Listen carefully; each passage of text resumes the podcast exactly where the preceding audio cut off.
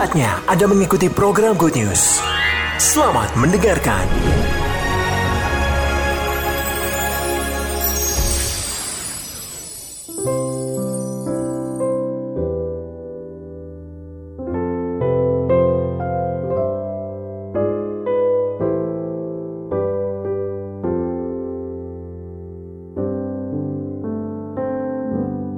Shalom, salam sejahtera dalam kasih Tuhan Yesus Kristus, baik saudara-saudara yang ada dalam ruangan ibadah ini maupun saudara-saudara yang mengikuti ibadah ini dengan streaming atau radio sejahtera FM. Saya menyampaikan salam, kiranya Tuhan akan memberkati kita sekaliannya. Amin.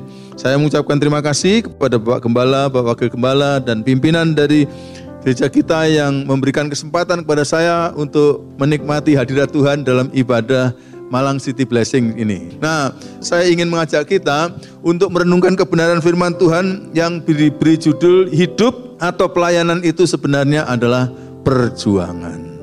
Hidup atau pelayanan itu adalah perjuangan. Saudara-saudara, kehidupan ini semua makhluk hidup itu sebenarnya mengalami pertumbuhan dan ada orang-orang yang memahami tentang pertumbuhan makhluk hidup, maka mereka mengatakan sebenarnya tidak ada istilah berhenti bertumbuh. Pada waktu makhluk hidup, manusia atau binatang atau tumbuhan itu berhenti bertumbuh, sebenarnya di situ terjadi proses menuju kematian. Karena itu bahasa Inggrisnya dianggap decay, mengalami kemunduran dan akhirnya nanti akan mengalami kematian. Sebab itu tidak ada pilihan lain bagi semua makhluk hidup, maka dia harus bertumbuh. Dan untuk me, me, me, mengalami pertumbuhan memang bagaimanapun juga di, diperlukan sebuah perjuangan. Apalagi kalau kita berbicara mengenai pelayanan. Pelayanan itu dengan namanya sendiri tidak terlalu menarik. Karena pada umumnya manusia itu suka dilayani. Potret kita itu suka dilayani. Sehingga kalau kita harus melayani, maka sebenarnya di situ diperlukan perjuangan. Dan pada malam hari ini kita ingin mendengarkan nasihat dari seorang yang sangat luar biasa berpengalaman makan asam garamnya pelayanan, pahit getirnya pelayanan itu sudah dialami oleh seorang yang dahulunya penentang Tuhan Yesus Kristus, penentang kekristenan, kemudian bertobat jadi anak Tuhan dan kemudian berjuang dan seolah-olah dalam zaman perjanjian baru kuno dulu abad pertama sepertinya tidak ada orang yang berjuangnya jauh lebih hebat daripada dia. Dan pada masa dia menjadi lebih tua senior, dia memuridkan orang-orang muda dalam pelayanan dan pada waktu dia menugaskan salah satu uh, anak didiknya, anak kekasihnya, anak bimbingannya yaitu Timotius. Nah, tadi namanya orang itu adalah Paulus ditempatkan di suatu tempat yang tidak mudah, kota terbesar ketiga di kekaisaran Roma pada waktu itu yaitu Efesus, maka dia memberikan falsafah pelayanan ini kepada dia. Jadi mari kita akan lihat dalam 1 Timotius pasal 1 ayat 18 sampai 20 demikianlah bunyi firman Tuhan. Tugas ini kuberikan kepadamu Timotius anakku sesuai dengan apa yang telah apa saudara dinubuatkan tentang dirimu supaya di dikuatkan oleh nubuat itu, engkau apa?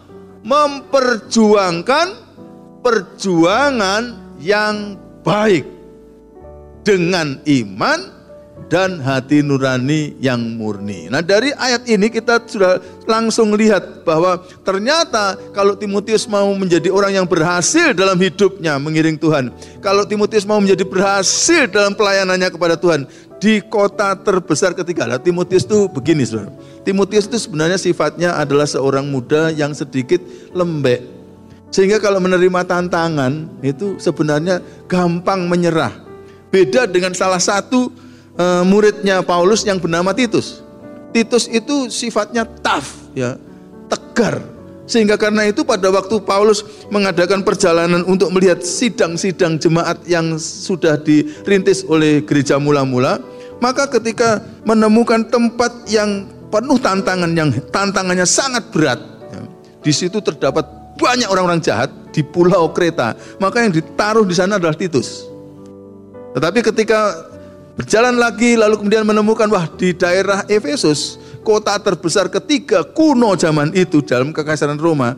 Wah, ini diperlukan seorang yang perlu bisa menjadi teladan rohani walaupun dia masih muda itu. Maka di situ Timotius yang ditaruh. Dan tantangannya besar, tapi tidak keras seperti Pulau Kreta yang Titus di mana ditempatkan. Sedangkan kalau Timotius itu masalahnya adalah masalah kurang percaya dirinya dia atau lembeknya semangatnya. Sehingga akhirnya Paulus mengatakan uh, membuat surat ini ditujukan kepada Timotius bahwa memang hidup atau pelayanan itu adalah perjuangan. Nanti kita akan baca ayat yang 19 dan 20, tapi ayat yang 18 ini sebenarnya adalah perenungan kita. Nah, kalau hidup atau pelayanan adalah perjuangan, maka dari ayat yang kita baca ini ada rahasianya. Ada tiga modal sukses dalam perjuangan yang baik menurut Rasul Paulus. Ada tiga modal sukses dalam perjuangan yang baik, baik untuk kehidupan kita maupun untuk pelayanan kita. Yang pertama-tama modalnya adalah bahwa setiap kita mesti menemukan panggilan hidup kita dari Tuhan yang bersifat khusus. Semua orang percaya mendapatkan panggilan yang bersifat umum untuk menjadi anak-anak Tuhan. Tapi setelah menjadi anak-anak Tuhan, maka Tuhan juga mempunyai rencana yang khusus bagi setiap kita. Karena itu Tuhan memanggil kita dengan panggilan-panggilan yang khusus. Ada orang-orang yang dipanggil khusus untuk menjadi nabi. Ada orang yang dipanggil khusus untuk menjadi rasul. Ada orang yang dipanggil khusus untuk menjadi evangelis. Ada orang-orang yang dipanggil khusus untuk menjadi gembala jemaat. Ada orang dipanggil khusus untuk menjadi pengajar. Tapi daftar dalam surat-surat kiriman, ternyata kita diberitahukan bahwa ada panggilan-panggilan yang lain lagi. Untuk panggilan menjadi konselor, penasihat. Ada panggilan untuk menasihati, untuk untuk untuk melayani. Itu artinya tidak pakai mulut, tapi banyak kerja buat pekerjaan Tuhan. Ada panggilan karunia untuk memimpin. Ada karunia untuk mengajar. Ada karunia macam-macam panggilan di dalam ladang Tuhan. Tetapi bahkan dalam kehidupan sehari-hari, setiap manusia itu anak-anak Tuhan ditaruh oleh Tuhan DNA, ditaruh oleh Tuhan sel-sel dan sum-sum sum-sum dan sendi dalam hidupnya sedemikian rupa syarafnya, rancangannya dan sebagainya supaya orang itu akan cocok dengan maksud Tuhan dalam kehidupannya. Sebab itu ada anak-anak Tuhan yang kalau melakukan apa pun yang lain nggak cocok, tapi kalau dia melakukan tugas tertentu, misalnya jadi dokter, maka dia cocok. Dan kalau dia ngobati, bagus sekali. Maka itu sebenarnya panggilan khusus bagi dia. Dan kita mesti menekuni panggilan khusus itu. Nggak usah mencoba-mencoba meniru-niru orang lain. Karena setiap kita diciptakan Tuhan secara unik dengan syaraf-syaraf tertentu. Supaya kita dapat melakukan tugas tertentu. Amin. Ada orang-orang di antara kita yang ditugaskan untuk menjadi sopir. Dan jadi sopir yang baik selama melakukan pelayanan, uh, menyopir, maka itu akan menjadi berkat bagi orang-orang yang ada dalam uh, kendaraan yang kita supiri. Ada orang-orang yang diberi, dulu saya pernah menggembalakan jemaat kecil, dan ada seorang yang mulanya bukan anak Tuhan, bukan dari keluarga anak Tuhan. Lalu kemudian oleh karena kesaksian uh, dari jemaat-jemaat kami, bergaul dengan baik dengan orang itu, akhirnya orang itu mengenal Tuhan Yesus, bertobat, jadi anak Tuhan. Tapi dia punya keterampilan, Pak. Dia punya keterampilan membuat eh, barang-barang uh, dari kayu ukir. Begitu dia jadi anak Tuhan, langsung dia lihat, waduh, mimbarnya gembala saya, barangkali akan lebih bagus kalau saya bikinkan kayu ukir. Tahu-tahu pada hari Minggu ketiga, sesudah dia bertobat jadi anak Tuhan. Ini bukan bukan sama sekali nggak kenal Yesus Kristus dari keluarga besarnya. Lalu dia katakan, saya mau persembahkan itu. Nah itu namanya tahu panggilan khususnya. Dalam sehari-hari dia cari nafkah dengan itu, tapi di dalam gereja juga dia memberikan kelebihannya itu untuk disumbangkan bagi pekerjaan Tuhan. Sehingga pada waktu hari di mana saya khotbah pertama dengan mimbar yang diberikan oleh orang yang pintar ngukir ini, maka jemaat juga rasa, waduh, pendeta saya makin ganteng gitu. gitu. Ah, itu kan saya yang ngomong ya saudara ya. Belum tentu jemaatnya ngomong begitu. Tapi ya nggak apa-apa tuh ya. Kadang-kadang menghibur diri sendiri ya. ya jadi saudara, semua yang ada di sini pada ketawa. Ya saudara tolong jangan menghina saya lah ya. Uh, saya bagaimanapun juga ya uh, memang kok ya, ya uh, memang ya nggak terlalu jauh dari Tuhan Yesus lah kira-kira gitu ya. Nah saudara jadi luar biasa ya luar biasa ternyata masing-masing kita diberi kelebihan bukan untuk gagah-gagahan. tapi supaya kita turut berperan ya dalam masyarakat kita untuk mendatangkan kemaslahatan bagi masyarakat. Dalam hal itu nanti nama Tuhan akan dipermuliakan.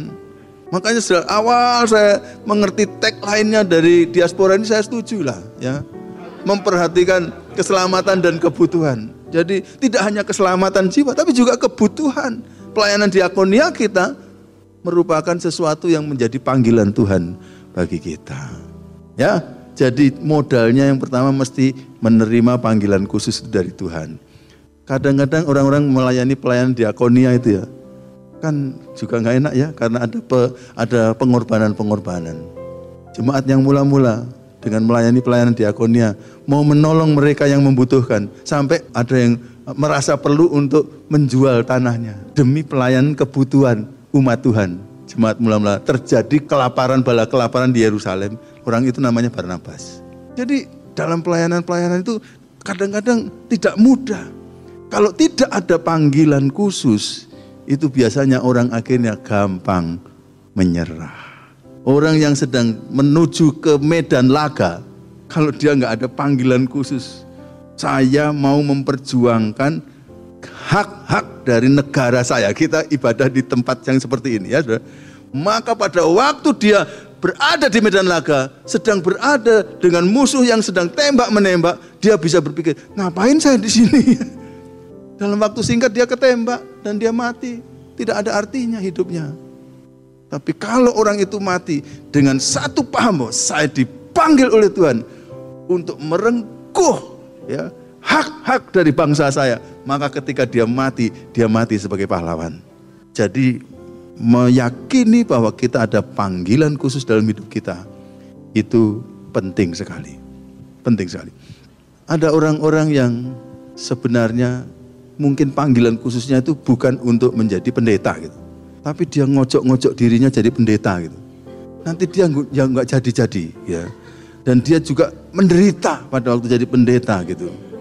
Ya, sebaliknya ada orang-orang yang dipanggil menjadi pendeta tapi terus menerus menolak-nolak. Toh bagaimanapun juga nanti akhirnya dia kembali lagi ke situ. Kalau mau hidupnya dapat dinikmati dalam Tuhan. Tapi kalau enggak, dia akan terus sengsara dalam hidupnya. Karena dia hidup seolah-olah itu seperti kucing. Kucing itu, kalau misalnya kucing menghadap ke sini, menghadap kepalanya di sana, uh, uh, ekornya di sini, bagusnya orang akan ngelus kucing gini kan, dari kepala ke ini. Nah, tapi kalau kucingnya pas menghadap ke berlawanan begini, tapi kehendak Tuhan adalah ngelus dari sana ke sini, ya. Ayo, siapa yang harus berubah?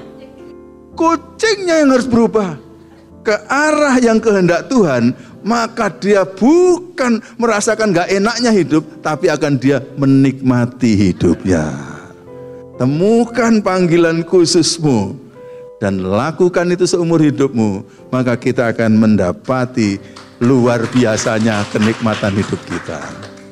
Saya ini sebenarnya mendengar panggilan Tuhan ketika mau tamat SMA. Tapi pada waktu itu orang tua saya, kakak-kakak saya belum bertobat.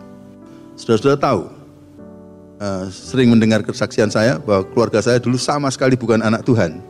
Tapi Tuhan selamatkan satu, satu, satu, dan menyelamatkannya dari yang umur bawah dulu. Karena saya anak ke-8, jadi termasuk yang agak awal-awal. Jadi berarti beberapa kakak saya dan orang tua saya belum bertobat. Mereka menyaksikan ketika saya sekolah, saya sekolahnya cukup berhasil. Ya, papahnya Andra almarhum itu adalah teman kelas saya. Ya. Andai kata beliau pernah cerita kepada Chandra, maka bisa kasih tahu betapa saya sangat berhasil waktu jadi kan, jadi selalu jadi juaranya kelas itu. Lalu waktu SMA karena uh, bersekolah di satu tempat yang waktu masuk itu yang mendaftar 1281 yang diterima 87 dan saya bisa diterima di situ. Kenapa kok yang diterima sedikit? Karena pemerintah zaman Pak Harto waktu itu mensubsidi kami sekolah SMA saja. Satu anak 3 juta zaman itu. Itu sama dengan kira-kira 60 juta sekarang atau berapa. Jadi dibiayai betul-betul supaya jadi penyuluh pertanian. Masuknya susah gitu. tapi kami bisa masuk ke situ. Setelah saya masuk ke situ, bukan saja dibiayai oleh negara dan SPP-nya itu hanya 100, 100 rupiah pada waktu itu, tetapi sementara begitu saya mendapatkan hadiah dari Yayasan Putri Remaja Indonesia, majalah Gadis dan Femina. Sementara yayasannya Pak Harto memberikan sumbangan kepada siswa setiap bulan 5 ribu, kos waktu itu kira-kira kira-kira harga 10 ribu. Ya, termasuk makannya, luar biasa ya. Kos zaman saya masih sangat muda dulu ya. Itu 10 ribu untuk makan. Saiki 10 ribu. Guys lilit nah, luar biasa. Nah pada waktu itu maka saya mendapatkan sponsor dari Yayasan Putri Remaja Indonesia itu 12.500 sehingga untuk bayar kos untuk bayar SPP masih sisa. Saya pernah satu kali diutus oleh Pak Wali Ebes zaman itu ya, main kesenian menjadi duta kesenian ke Magelang dan waktu pulang dikasih uang 30 ribu, tiga bulan kos. Jadi maksud saya, semenjak SMA, saya tidak membebani orang tua saya untuk hidup saya. Malah kadang-kadang saya bantu. Dia, jadi orang tua saya menyaksikan ketika hidup saya itu lumayan kalau dalam pendidikan gitu. Nah, pada waktu SMA kelas 3, tahu-tahu saya sebelum lulus dengar panggilan Tuhan, jadi hamba Tuhan. Notabene, hamba Tuhan di kampung saya itu, itu hidupnya susah. Senin Kemis. Orang tua saya adalah tergolong orang yang ya saya bilang cukup kaya lah, kalau nggak paling kaya di kampung saya. Dan beliau menyaksikan susahnya hidup pendeta itu. Lalu bayangkan kalau saya kemudian setelah lulus, lalu kemudian ngomong sama orang tua saya, Pak, saya dipanggil Tuhan. Panggil Tuhan maksudnya apa? Jadi pendeta. Kan ayah saya yang pintar itu akan mengatakan, Awakmu sinting apa piye? Sekolahmu berhasil luar biasa. Kamu mau jadi orang yang hidupnya susah. Gara-gara saya pikir begitu. Maka saya yang yang paling penting di sini, saya berusaha sejak saya jadi anak Tuhan untuk menjadi kesaksian yang baik kepada orang tua supaya orang tua tertarik untuk mengenal Tuhan. Tapi kalau saya mengambil keputusan itu, pasti orang tua saya akan kecewa. Dan gara-gara itu saya katakan Tuhan, Tuhan itu membuat keputusan dalam hidup saya yang menurut saya tidak efektif untuk kesaksian. Izinkan saya kerja sambil kuliah, saya bantu orang tua, dan nanti pelan-pelan saya percaya orang tua juga bisa jadi anak Tuhan. Tapi Tuhan seperti katakan, tidak. Pilihannya kamu mesti jadi hamba Tuhan. Masuk sana sekolah Alkitab. Saya bergumul mati-matian, tapi saya katakan tidak, ini bukan hikmat sama sekali dan karena karena saya keras maka tidak mau. Lalu saya mendaftarkan dalam uh, pekerjaan-pekerjaan di pemerintah yang waktu itu gajinya paling tinggi, Dinas Perkebunan. Ditempatkan di Sampang, Madura. Dan ketika di Sampang itu, tiap pagi berangkat dari rumah dinas kepala saya yang tidak pernah ditempati, suruh nempati saya. Karena nggak enak tinggal di Sampang waktu itu. Dapat rumah dinas juga nggak ditempati. Dia selalu pulang ke Surabaya atau kadang-kadang ke Sumeneb Udah ngerti maksud saya? Saya disuruh menempati itu. Dan tiap kali saya berangkat ke kantor selalu melihat sebuah bangunan gereja yang selalu ditutup seng. Karena apa? Tiap kali dipasang kaca atau pasang apa atau apa, besoknya pasti pecah. Jadi daripada pecah terus, maka ditutup seng aja. Seperti dalam proses pembangunan terus. Dan sementara saya melewati gereja yang tanda petik menderita itu, maka Tuhan bertanya kepada saya, kamu mau meniti karir, gerejaku menderita. Saya mendapatkan panggilan Tuhan jauh dari kenikmatan. Panggilan Tuhan bagi saya adalah siap untuk menderita. Dan saya nggak tahan. Malam-malam saya di rumah yang besar itu sendirian berdoa, Tuhan. Tapi bagaimana? Nanti orang tua saya kecewa, mereka jauh dari surga nanti gitu. Dan di tempat itu saya seperti mendengar dari Tuhan. Katakan, itu bukan urusanmu. Nanti tak urus itu. Yang penting kamu taat kepada panggilan khususku. Dengan berat hati, saya tinggalkan tempat itu. Bayangkan baru masuk. Tidak lama kemudian harus mengundurkan diri. Itu bukan sifat saya. Tapi karena saya tidak tahan, saya melakukan itu. Saya pulang ke Malang, singkat cerita nanti saya tunggu beberapa bulan, baru kemudian masuk sekolah. Dan kemudian sekolah, sekolah-sekolah, lalu kemudian melayani Tuhan. Nah, ada proses di mana dua tahun, selama dua tahun, saya nggak bisa ngomong sama orang tua saya. Karena orang tua saya kecewa luar biasa dengan keputusan saya. Tapi mulai tahun ketiga saya mulai coba mencairkan suasana, berusaha merendahkan diri dan nyapa dan sebagainya. Ada percakapan kecil. Tapi kemudian pada tahun keempat saya mendengar bapak saya bercerita bahwa dia seperti sedang mendapatkan satu buku dari seorang yang orang wah luar biasa sebenarnya berpengaruh pada zaman itu bertobat jadi anak Tuhan lalu dia tulis buku dan buku itu sampai di kampung saya dibaca oleh orang tua saya baca buku satu dua tiga. Bapak saya suka baca buku. Jadi itu Tuhan pakai apa yang orang suka. Sampai buku keberapa gitu dia katakan Yesus itu orang baik ya gitu. Mulai tertarik. Lalu buku keberapa lagi dia katakan wah Yesus itu nabi ya gitu. Lalu buku keberapa lagi dia katakan wah Yesus itu memang satu-satunya juru selamat. Dan yang terakhir seri yang ke-17 dari buku itu dia katakan Yesus memang Tuhan ayah saya akhirnya jadi merangkul Yesus menjadi Tuhannya. Tapi karena dia termasuk terpandang dalam masyarakat, dia nggak bisa menjejakkan kaki ke gereja. Lalu dia nyembah kepada Yesus, berdoa pada Yesus, tinggalkan semua jimat-jimatnya boleh dibilang. Tinggalkan semua kepercayaannya yang bukan Yesus dan kemudian dia menyembah Yesus sendirian di rumah tanpa diberitahukan. Setelah peristiwa itu kira terjadi seingat saya lebih dari satu tahun. Lalu kemudian ayah saya tahu-tahu nanti ada ceritanya. Baru belakangan dia menceritakan. Tapi apa yang terjadi? Dia sangat frustrasi. Saya ini sudah menjadi pengikut Yesus tapi kok saya beribadah sendirian. Saya itu seperti ngalami ada ikan yang ditaruh di dalam tempat yang tidak ada air. Megap-megap aku. Namanya ikan itu mesti hidup di air. Lalu maksudnya dia ada, kalau saya jadi anak Tuhan, mestinya saya hidup bersekutu dengan jemaat gitu. Tuhan saya nggak tahan, Tuhan saya nggak tahan. Kok kayaknya nggak ada cara lain Tuhan kalau nggak ada cara lain saya sudah membaca firmanmu. Engkau ternyata menyembuhkan segala macam penyakit.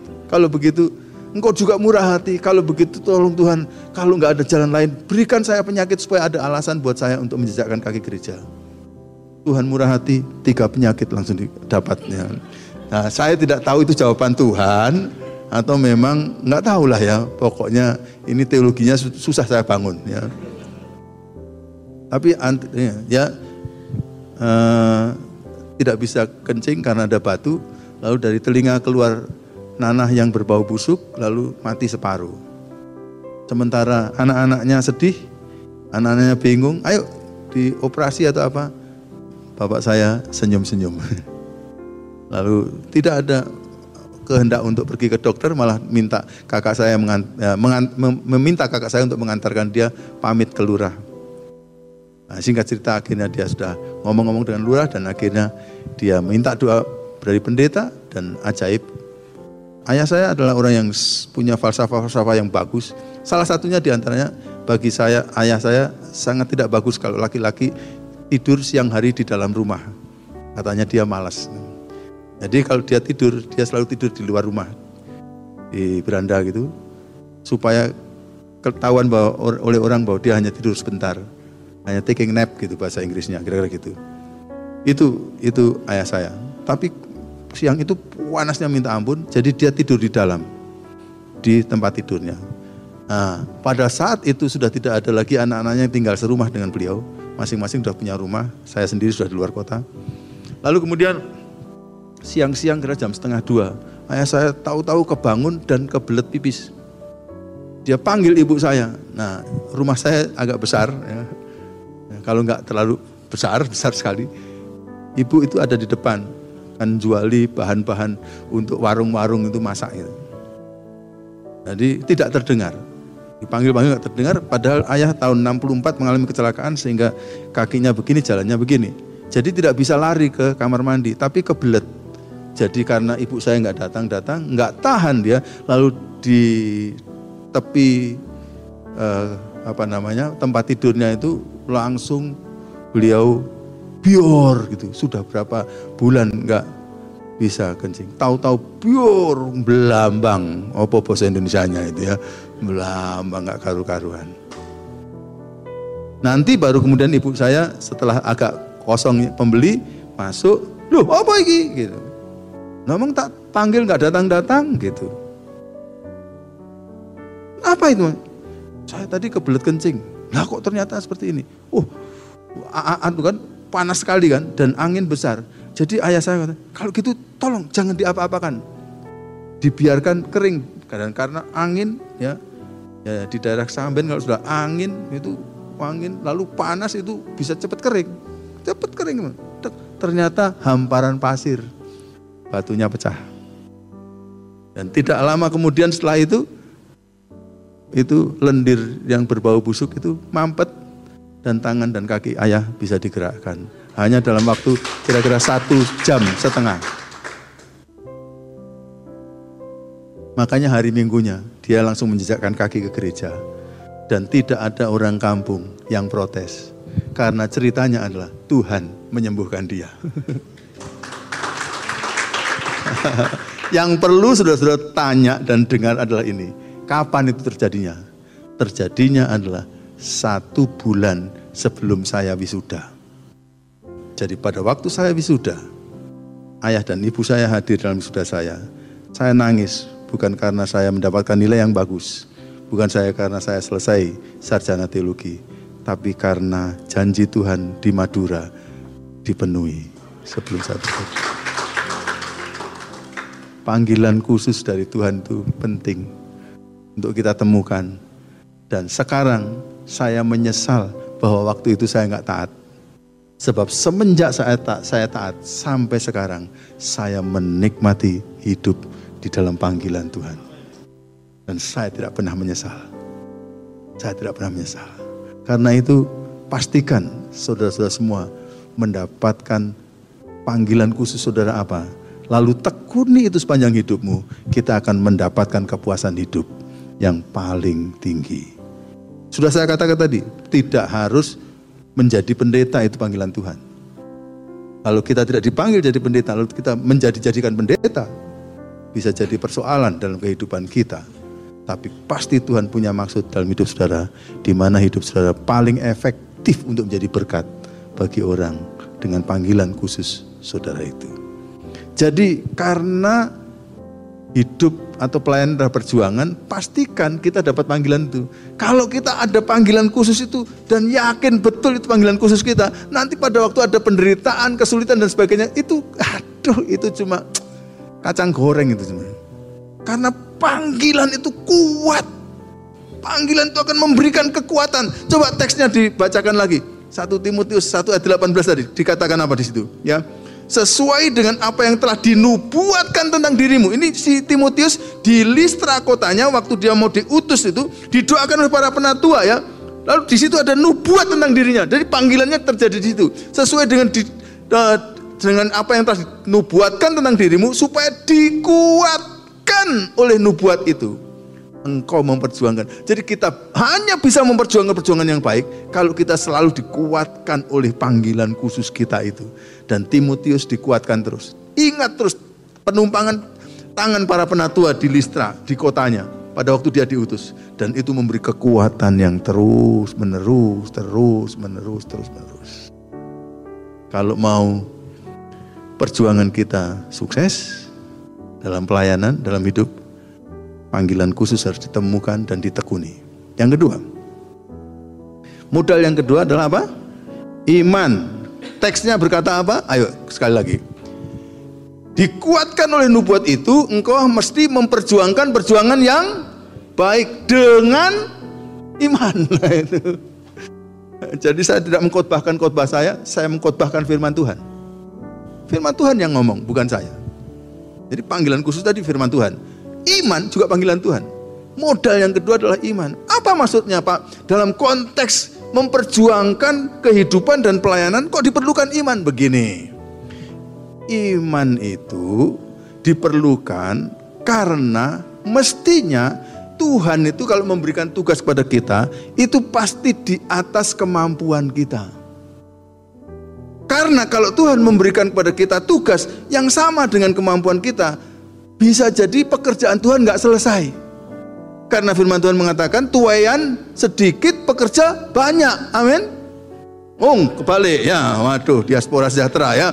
Tuayan banyak pekerja sedikit. Lalu tiap-tiap orang cuma kerja sedikit-sedikit. Ya nggak jadi tuayannya beres. Paham? Jadi tiap orang harus kerja banyak supaya tuanya bisa diselesaikan. Nah, kerja banyak itu di luar kemampuan kita. Dan untuk menjalankan panggilan Tuhan di luar kemampuan kita itu ada bagian porsi yang kita nggak bisa lakukan. Saya ini dalam kehidupan saya dalam pelayanan kepada Tuhan seperti kok Tuhan tuh begini ya. Kalau memberikan tanggung jawab tanggung jawab ya dari kepemimpinan yang berkembang berkembang berkembang berkembang berkembang sampai sekarang saya tergolong menjadi teman uh, diminta untuk menjadi bagian tim dari kepemimpinan internasional.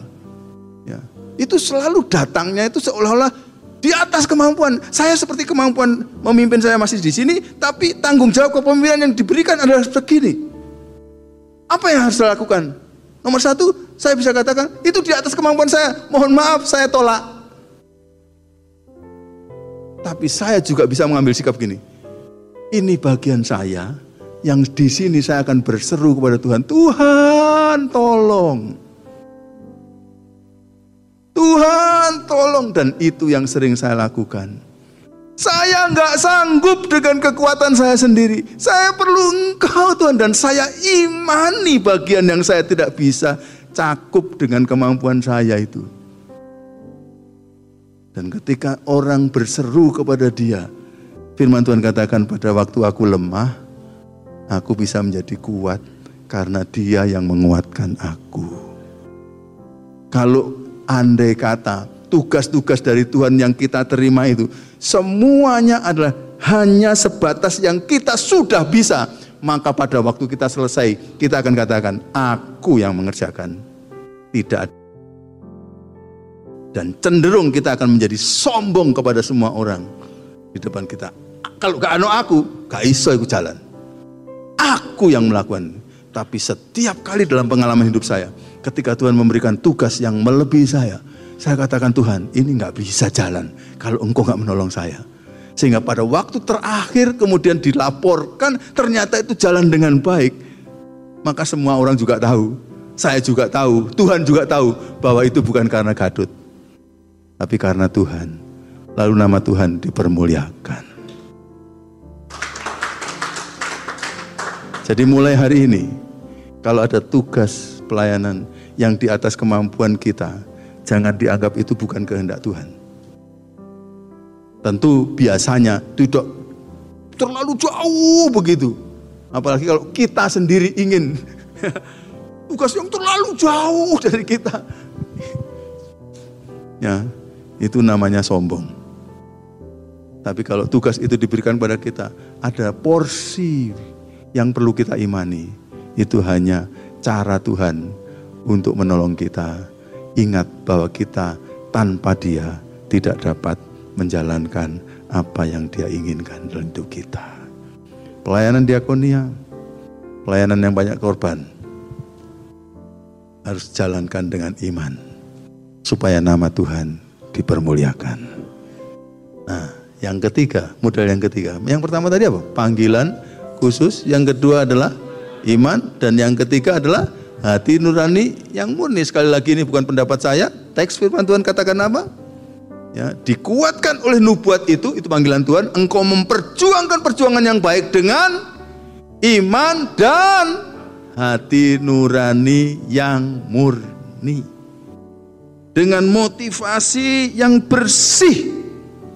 Terima kasih Bu Endang tadi sudah berdoa. Dan waktu Bu Endang berdoa itu tadi mendoakan hati nurani tadi. Waduh, ini poin ketiga saya sudah didoakan jadi sudah selesai gitu ya. Saya saya nggak perlu menjelaskan panjang lebar gitu. Dan kalau sudah soal kemurnian kemurnian begini, saya ingat teman saya dulu teman uh, bukan teman saya, maksud saya murid saya di Sati dulu pada waktu sebelum dipanggil Tuhan rupanya usahanya adalah jual oli. Lalu dia katakan waktu saya jual oli Pak, sebelum saya jadi anak Tuhan, oh saya punya banyak oli oplosan Pak. Gitu. Tapi saya jual dengan harga yang seolah-olah oli murni. Tapi setelah jadi anak Tuhan, saya takut untuk melakukan itu. Dari situ saya lihat, oh hati nurani oplosan. Ngerti ya? Hati nurani murni. Harganya beda loh mestinya. Tapi kadang-kadang yang oplosan minta dihargai seperti hati nurani yang murni ya.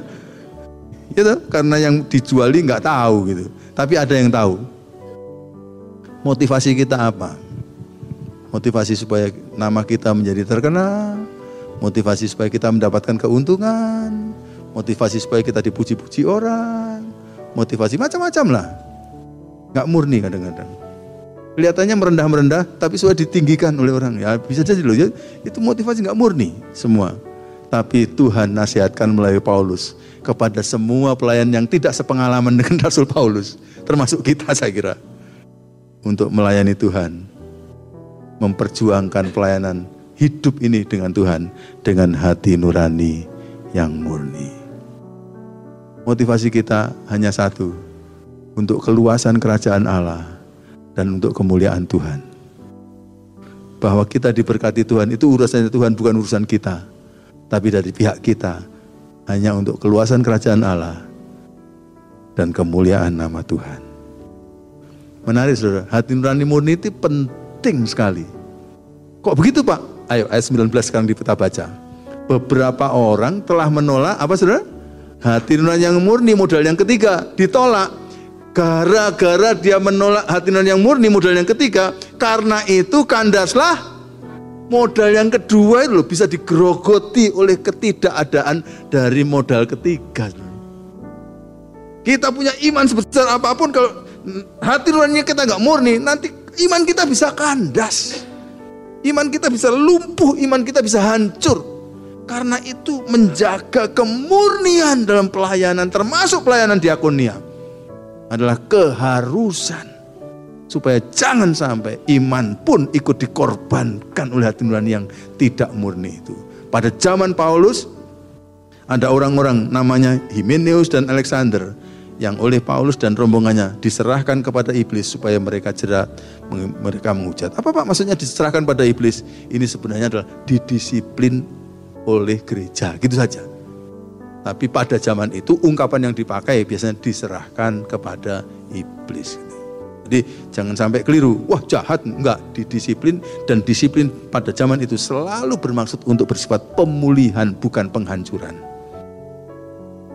Kiranya Tuhan akan tolong kita menjaga kemurnian pelayanan kita. Betapa pentingnya menjaga kemurnian hati nurani kita. Jangan dioplos. Jangan dioplos. Murni sekali. Karena kalau itu terpelihara, iman pun tidak jadi korban. Iman merupakan modal yang penting dalam pelayanan. Itu bisa terjaga kalau hati nurani kita, kita jaga murni di hadapan Tuhan. Bagaimana cara menjaga hati yang murni hubungan pribadi dengan Tuhan? Mesti intim. Sehingga kita tidak akan menjadi kacang yang lupa kulit. Yang kedua, dengan teman-teman sepelayanan. Biasanya teman-teman sepelayanan akan saling menajamkan. Sehingga akhirnya hati nurani kita juga dijaga. Jangan jauh dengan teman-teman pelayanan. Tapi makin bergaul supaya saling diingatkan. Sehingga kita jaga hati nurani yang murni. Kita berjuang dalam pelayanan, dalam hidup. Modalnya tiga. Panggilan khusus jangan dilupakan. Yang kedua, iman. Dan yang ketiga, dengan hati nurani yang murni. Nama Tuhan akan dipermuliakan.